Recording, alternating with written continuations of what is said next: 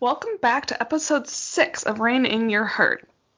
Today we're talking about analysis paralysis and how to kick it out of your life and take some messy action in your business.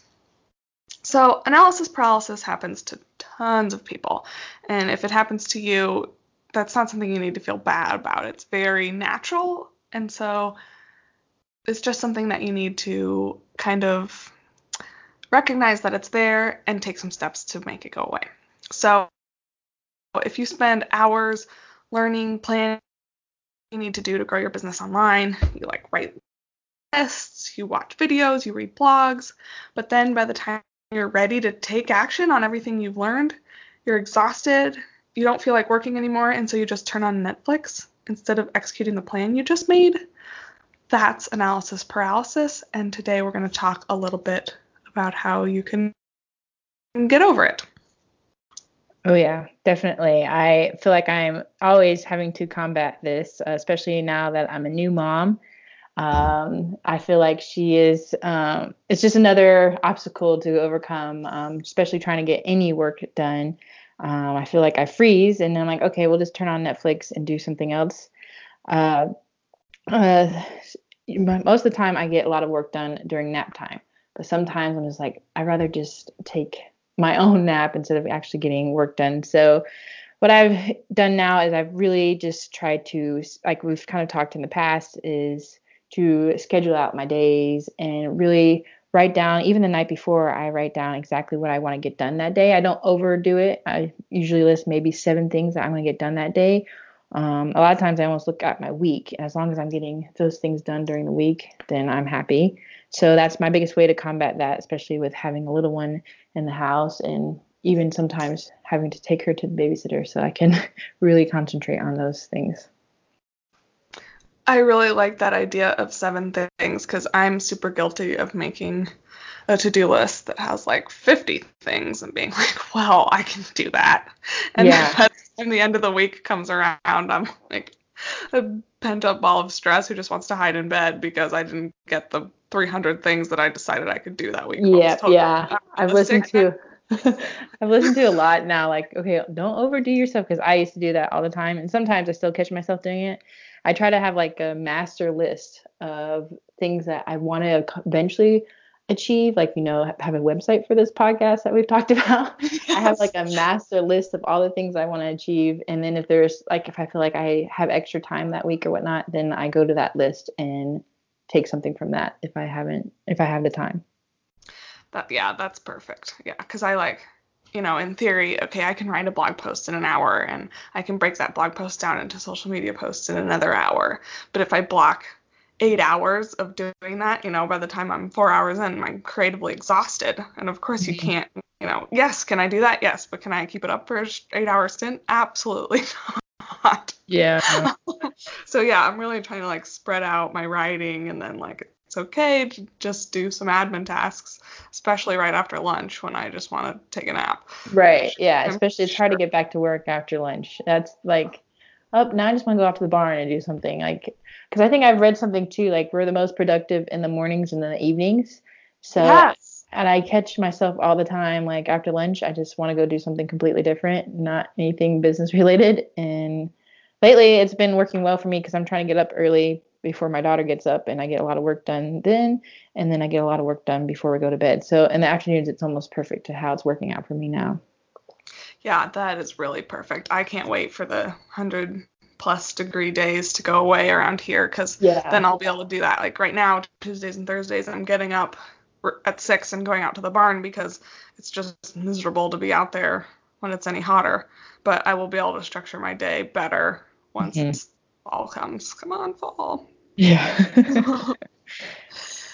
so, the key to taking action is setting those small actionable goals. So, if you want 10,000 followers on Instagram, don't just say, I want 10,000 followers on Instagram and then get really frustrated and discouraged when that doesn't happen for you. Because you have to do a lot of work to get those 10,000 followers on Instagram. So when you make that goal, kind of reverse engineer it so that you know how are you going to get there. So write down exactly what actions you're going to take every day to make it happen. So maybe you're going to, you know, find 10 new accounts that you love, comment on their posts, like their top three posts, and really like make a relationship with that person. Then you're going to post one high quality post um, five days a week. That's a strategy to get you somewhere versus just saying, I want 10,000 followers, I'm going to post a bunch and it's going to happen. Because that's not a realistic plan that you can track, that you can decide if something's working and if other things aren't. And so, you know, it can get really overwhelming if you want to have, you know, 10,000 subscribers on YouTube, 10,000 followers on Instagram, 1,000 people on your email list that are funneling to your blog. Like, these are all massive, massive goals that take a lot of time and energy to create. So, you want to avoid overwhelm and start by choosing one thing to focus on. So, maybe that's your Instagram account, maybe that's a Facebook group, maybe that's your YouTube channel or a blog, but choose one platform and then get that one up and running really well where you have a lot of engagement, it's bringing you clients, it's really working out for you before you add another one. Definitely. Um, for me, uh, I was doing this a lot, especially when I started my business, is I had joined a lot of Facebook groups that had to deal with um, horse communities, um, like um, even if it was a business group, um, just to give an example, I joined a while ago uh, Fallon Taylor's Passionate Project group, and I was just in there just to learn and see what kind of tips I could learn because I really admire her business and how you know she's a very successful barrel racer and how mm-hmm. she runs all these businesses. And i just was curious about that. And i got in the group and i introduced myself and talked about what i did. And like i had tons of comments on my post about oh my gosh i need your help. I need your help doing this so i mean it was like i quickly got the clients and I mean I still have clients from that and I, I love it. And then for me I like to really focus on Instagram and I might not always be the most consistent. I really wish I was more and I but I when I'm on there and I am staying consistent on it,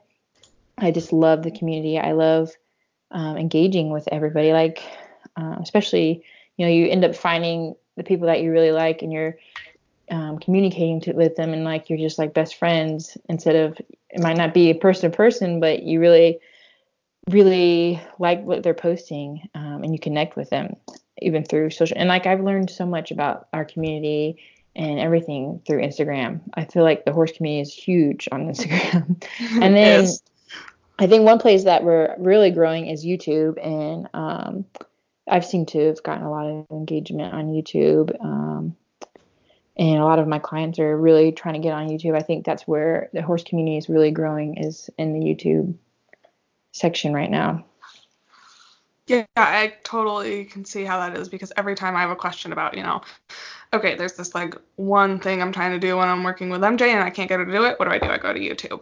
I mm-hmm. want to know, am I putting, is the Bosal sitting right on her nose? I go to YouTube. So I think that YouTube is a really smart place for horse people to be right now. Mm-hmm, definitely, definitely. So, like you were saying, with you think when you go and you're trying to YouTube something when you're working with your horse, I think a lot of times what trainers are not doing with with YouTube and what I'm trying to help with trainers do with YouTube and get results for is, you know, maybe they need to be growing their email list. So in the description, they could be um, putting their email in there, or maybe they have a course on on a different platform that you need they need to be getting clients over there and transferring them over there. So that's what I've been helping trainers get trainers do and get some results for is growing that email list and getting their course grown because I feel like um, you know it's hard for trainers to make a lot of money.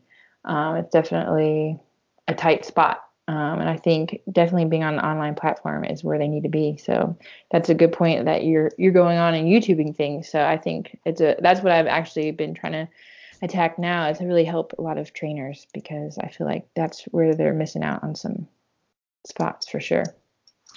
Totally. And so if you're a trainer and you're thinking like, okay, so I made this video and that's great, but a lot of us can't really watch a video while we're working with our horse. So then if you were to say, you know, grab my freebie below that maybe like walks you through the steps of what the video taught or showed a diagram or something and that's something that I can print out and have in my pocket at the barn and I don't have to worry about like getting my phone all dirty or trying to see the screen in the sunlight or whatever else it might be. Like that's a massive way to get people from your YouTube channel onto your email list. Yes, Where- definitely. You know, pop that freebie in there and people will be grabbing it up like crazy. Mhm. For sure. But regardless of what you decide to do, once you choose your platform, the most important thing that you can do is let go of the idea of perfection. Perfection simply doesn't exist and it can completely paralyze your growth.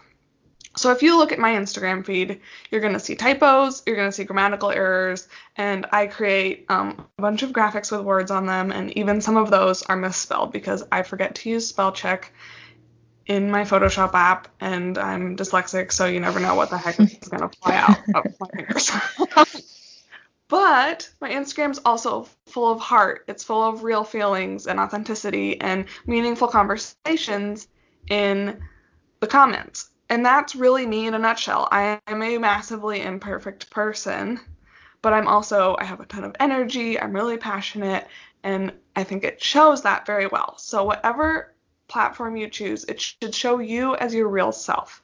If you waste a bunch of time trying to be perfect, trying to make sure, like, oh, I said the wrong word in that video, I'm going to re record it. I don't think this caption is perfect yet, so I'm going to post it next week when it can be perfect. That's just stalling out your growth. Don't wait until you have the perfect plan, the perfect images, the perfect bio. Just start posting, start blogging, you know, shoot video from your phone. It doesn't matter if you don't have um, a really high class camera or studio lighting you can make adjustments and improvements as you go. And that way, you're really sharing your journey with your audience and showing them your growth. I'm sure a year from now, when April and I go back and listen to episode one of this podcast, we're going to be cringing badly at the growth that we've made. But Mhm. that's okay. We're not letting perfection stop us from making strides today. Definitely, definitely. Yeah. Before we get on these podcasts, you're like, oh man, we have so much to work on, but it's just about getting like 1% better. And um, one quote I really like is like, done isn't perfect, and you just got to get it done. Like, it needs to be out there for sure.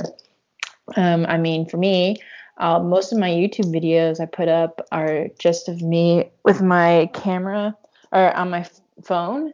Um, I don't have one of those fancy DSLRs or I don't have um, one of those, I think it's like a Mark or whatever, one of the, Oh, Cameras. professional. Yeah. yeah, I don't have Yeah, any yeah. of that. I mean, I don't have the equipment. I did get a GoPro for Iceland and they were having a huge sale on it. So that's, you know, that's a different thing, but, and my husband can use it for motorcycle, but I don't really use it otherwise for anything else. Um, but yeah, and when I started blogging, I'm not a big writer. Like, um, and I I'm a numbers person. Like I'm an accountant, as that's my what I went to get my degree in and everything. So I rather do numbers all day, and especially when I'm doing my MBA, it's like writing is really really pushing me. So when I was doing blogging. It wasn't the best, but then when I learned all about SEO Yoast and kind of learning all the analytics behind that, I almost kind of played with uh, words like they were numbers because now I was like, okay, now I need to figure out how Google's looking at the words, and then it kind of changed it around for me. But when I initially put out my first blog post, I was just like, okay, I'm just going to throw it out there. I'm going to introduce myself, and I surprised myself because that's how I got my first client. Like I was just like, I don't know if I'm gonna, this is going to work out. Like I'm just kind of winging it, and my first client found the blog post and reached out to me and she's still a client today so and that's like almost two years now so Wow, that's awesome. That's a Yeah. great story. I love Yeah. it.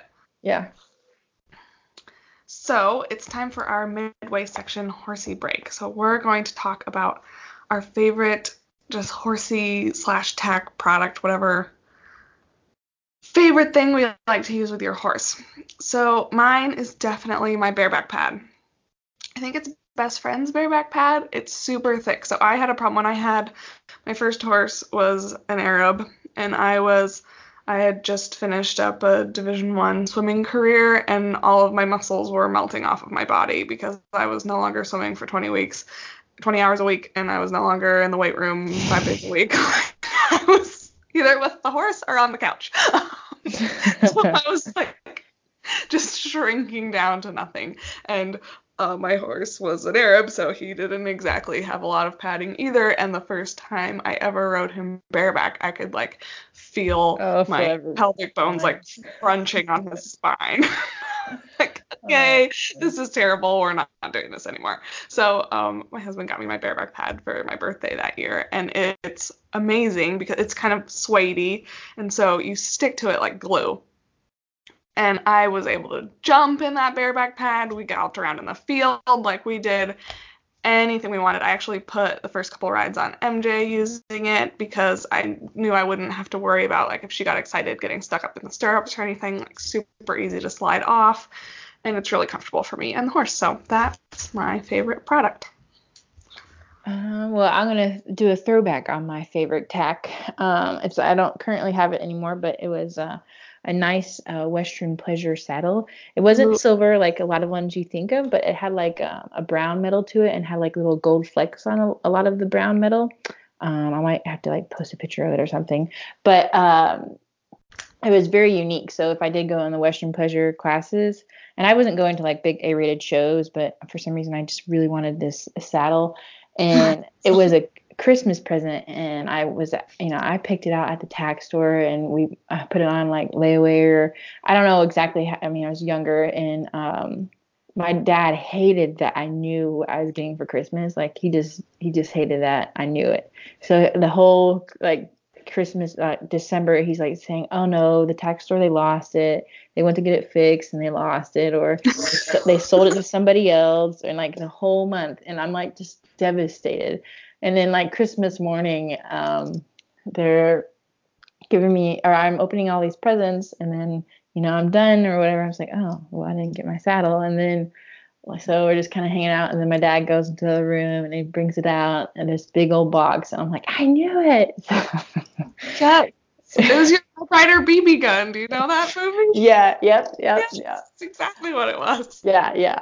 So, uh, yep, that's what I got. I've got my nice Western Pleasure saddle, and I, and it was with my first horse, and um, I had it, and I kept it forever. I even after my horse passed away, and um, I was big on taking care of it and whatnot because I had a previous saddle before that had broken on me, and so I was big on making sure it stayed nicely conditioned and everything, and um, but then once he passed away, and I tried to fit it on my horse that I have now, and it was just way too big. Like it just swallowed him because I had oh. a huge 16 hand, big stocky horse, and then my guy now is much smaller, not as quite as stocky.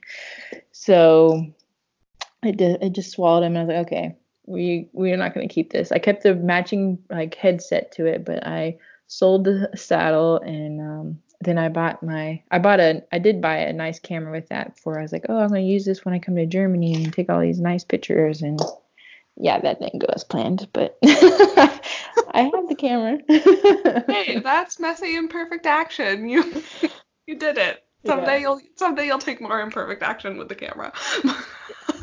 yeah. Yep. Yep.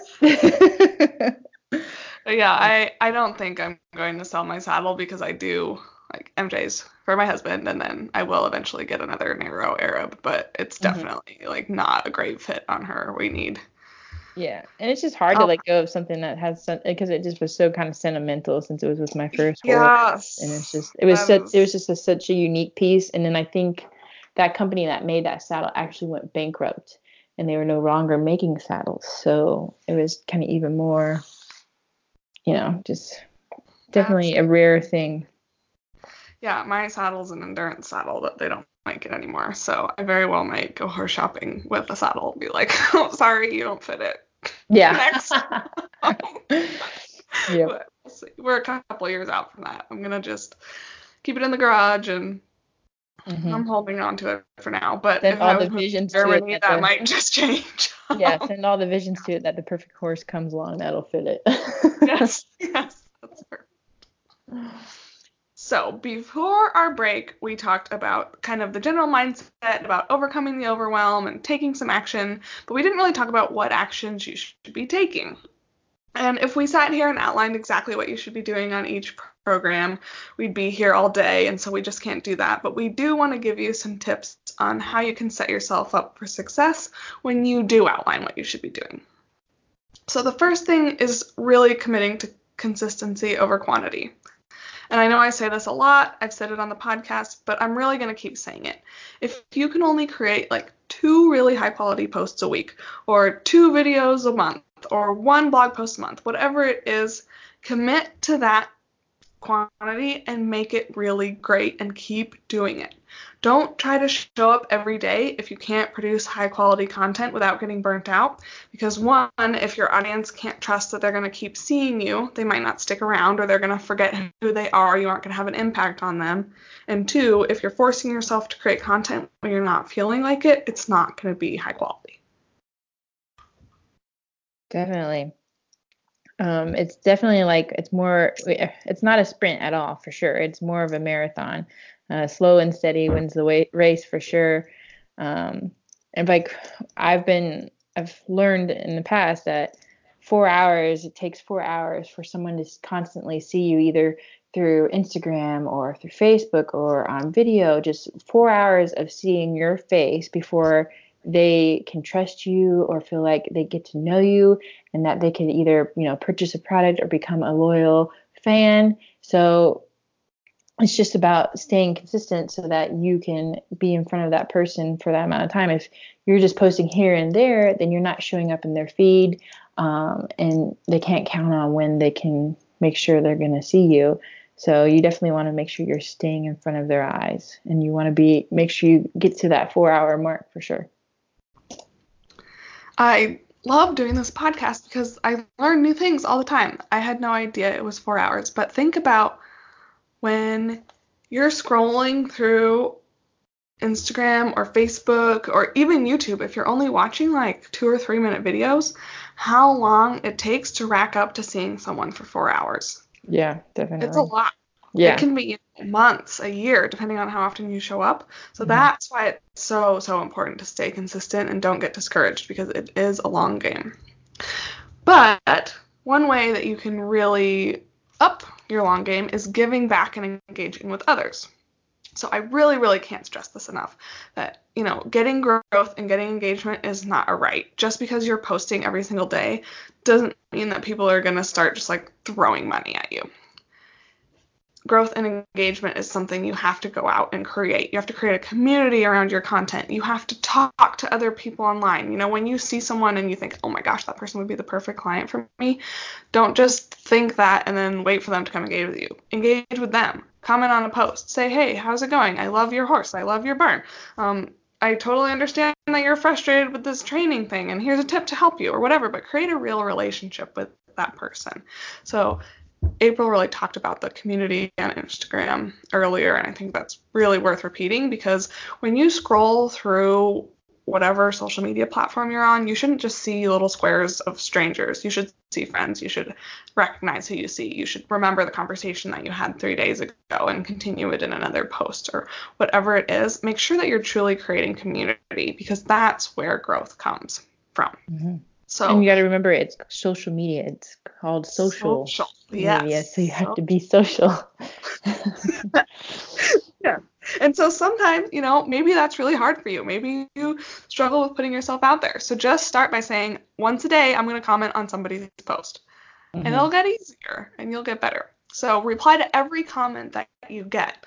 Those comments are gold. Every time mm-hmm algorithm sees your piece of content getting engagement, it gets bumped up a little bit. So it's really important that you thank those people. And if it's just a, you know, a goofy emoji, just give them a thumbs up back. It doesn't have to be anything massive, but make sure that you acknowledge those people that are engaging with you. Yeah. Or sometimes I even like to, if I respond back and they are seeming like they're interested, maybe I'll respond back even with a question and not even like a yes or no question, but trying to further engagement just like I would if I'm in person. And sometimes when I get new followers um, and I, you know, know they're in the same niche, because sometimes, you know, you get those weird followers, you're like, huh? But when they're in the same oh, niche, I'll. So you I like to give them like a DM and like hey thanks for joining in the community and you know, this is what I do and um, what you know, just kind of thanking them for following you and maybe share a tip or something, or say, oh, I saw on your post or on your Instagram or something. So I always sometimes like to try to send a DM and make it more personalized. Yes, that is so important. And you know, don't set up a bot to do that for you. Do mm-hmm. it real, and you know, people are gonna really start connecting with you that way. Mm-hmm. So, the more you give back, the more people will give to you. And that's really important in the world of being social on social media. So go out there and choose your platform, commit to consistency, and start creating some really heartfelt, imperfect content. I promise you your story is worth sharing, even if you're kind of wondering if it is or not. And tag us in your content because we would love to see what you're up to.